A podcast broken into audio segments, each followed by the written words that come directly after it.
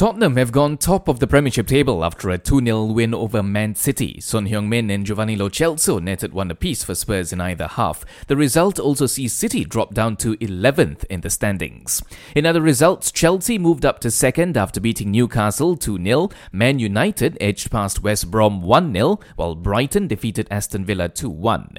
Over in La Liga, Real Madrid were held to a 1-all draw by Villarreal, while Atletico Madrid pulled off a 1-0 victory over Barcelona. While in Germany, Bayern Munich remained top of the Bundesliga, despite being held to a 1-1 draw by Werder Bremen. Home rider Miguel Oliveira has taken pole position for the Portuguese MotoGP ahead of Franco Morbidelli and Jack Miller. Catch the race live on Astro Channel 815 from 6:30 this evening.